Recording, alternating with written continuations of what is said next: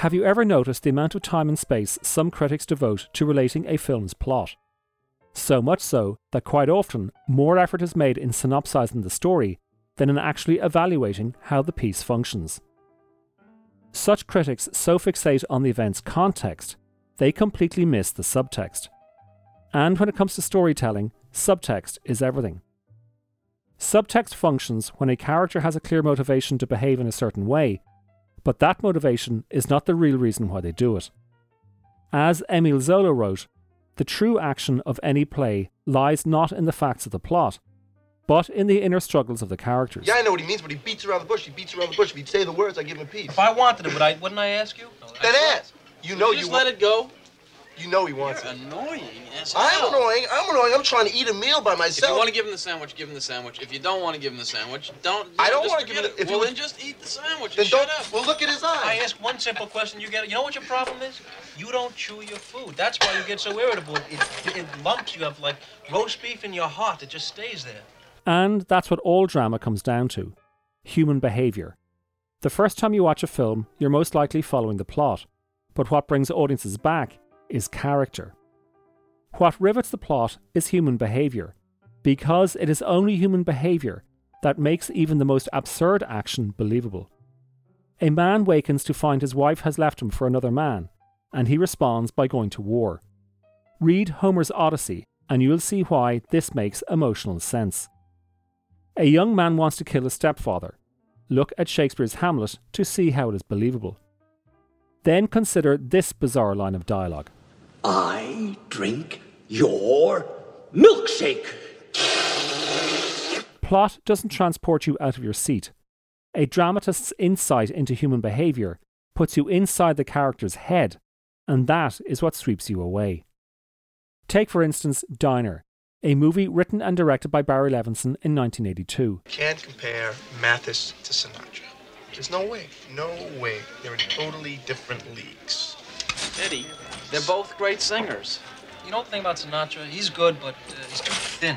He's very, I don't like that. Yeah, but you can't compare them. Sinatra is the Lord, all right? He's big in movies, he's big in nightclubs, he's big. Wait, skip that. Let me ask you another question. Start. When you want to make out, who do you make out to? Sinatra or Mathis? That's a stupid question. One question. Answer that. It's irrelevant. I won't answer it. Mathis. What about you, Shrevie? I'm married. We don't make out. At the time, Levinson was one of Hollywood's most successful screenwriters, having collaborated with Mel Brooks on two pictures, before earning an Oscar nomination in 1979 for And Justice for All. Diner, Levinson's directorial debut, was partially autobiographical, a loose memory of his time as a young man in his hometown of Baltimore, Maryland.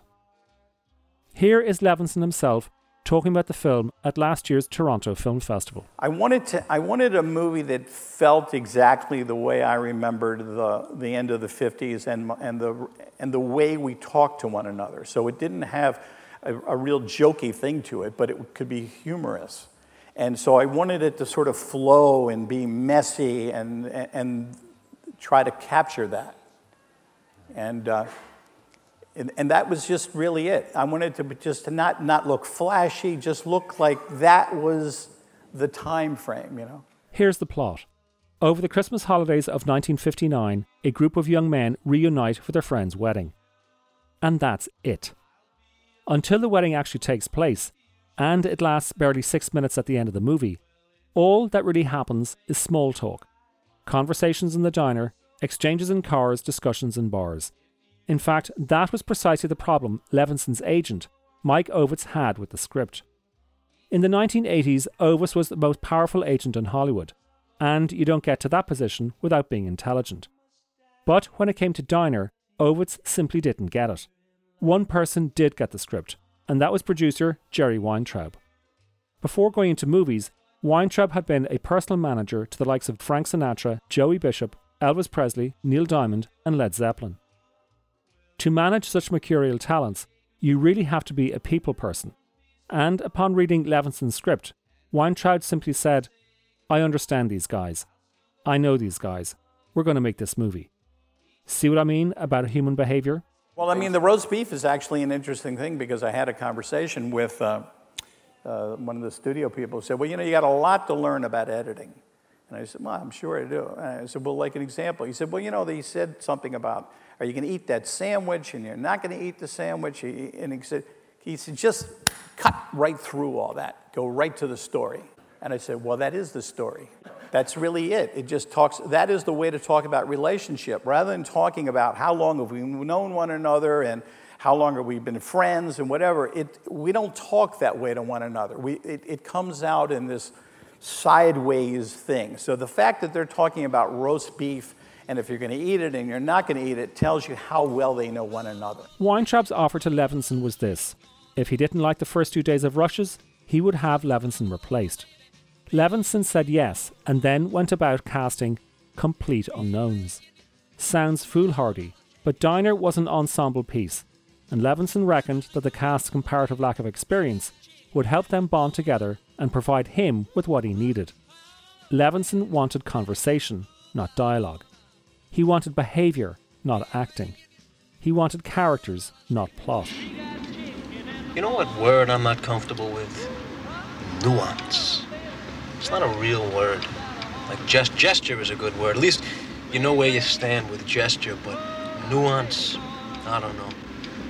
Maybe I'm wrong. To help him in his search for actors, Levinson recruited casting director Ellen Chenoweth.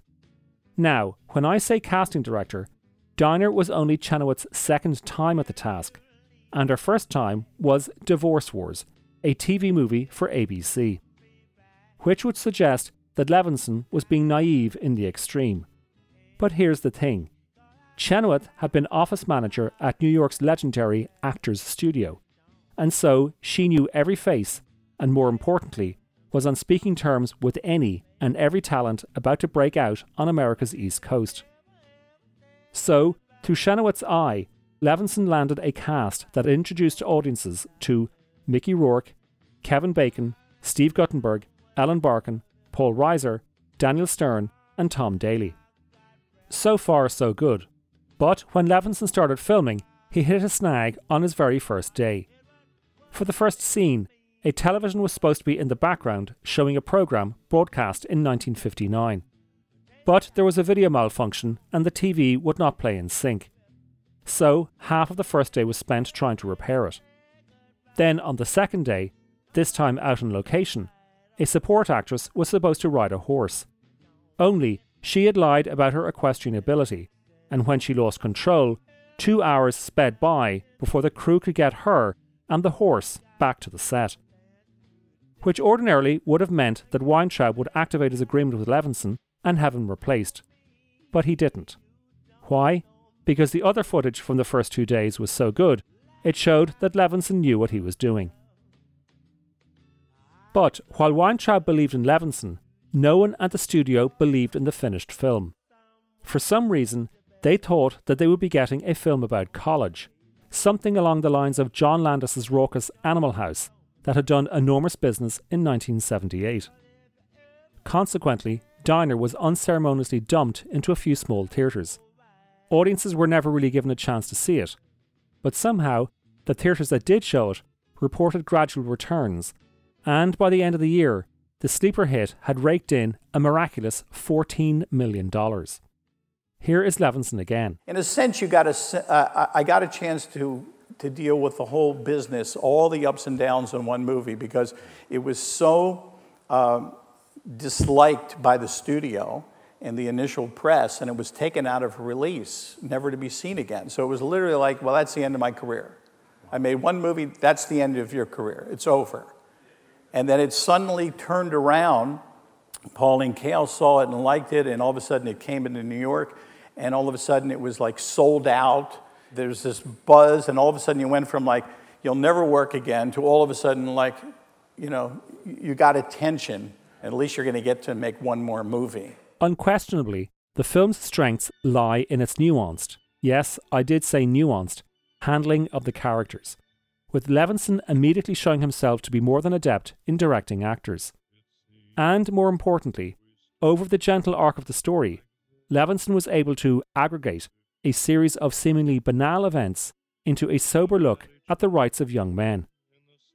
Without any specific moment serving as the turning point, what Levinson delivered was a feeling that important things sometimes happen when you're not paying attention. You ever get the feeling there's something going on we don't know about? For instance, Levinson had his story take place over Christmas week of 1959. But that wasn't just the end of the decade.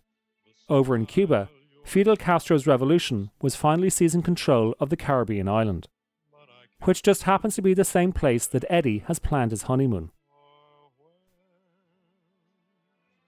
If Diner has any consistent shortcoming, I think it's in its use of music. Like many films set in the era, it exploits contemporary songs, but if you listen closely, new scenes often start with the start of a new song, playing the tune's opening bars before quickly fading back as the dialogue begins. It's called false energy, simulating momentum without adding any particular meaning. And I say that because Levinson has one of his characters declare Every one of my records means something. The label, the producer, the year it was made. Who was copying whose styles? Who was expanding on that? Don't you understand? When I listen to my records, they take me back to certain points in my life, okay? Just don't touch my records. Ever. The first time that I met you? Modell Sisters high school graduation party, right? 1955. And Ain't That a Shame was playing when I walked in the door. So, how about slipping into a scene with the song already playing halfway through? After all, life does not time itself around the arrival of new songs. Diner takes place in Levinson's hometown of Baltimore, Maryland. And so fertile was the setting that he returned to it for not one, but three more pictures Tin Men, Avalon, and Liberty Heights.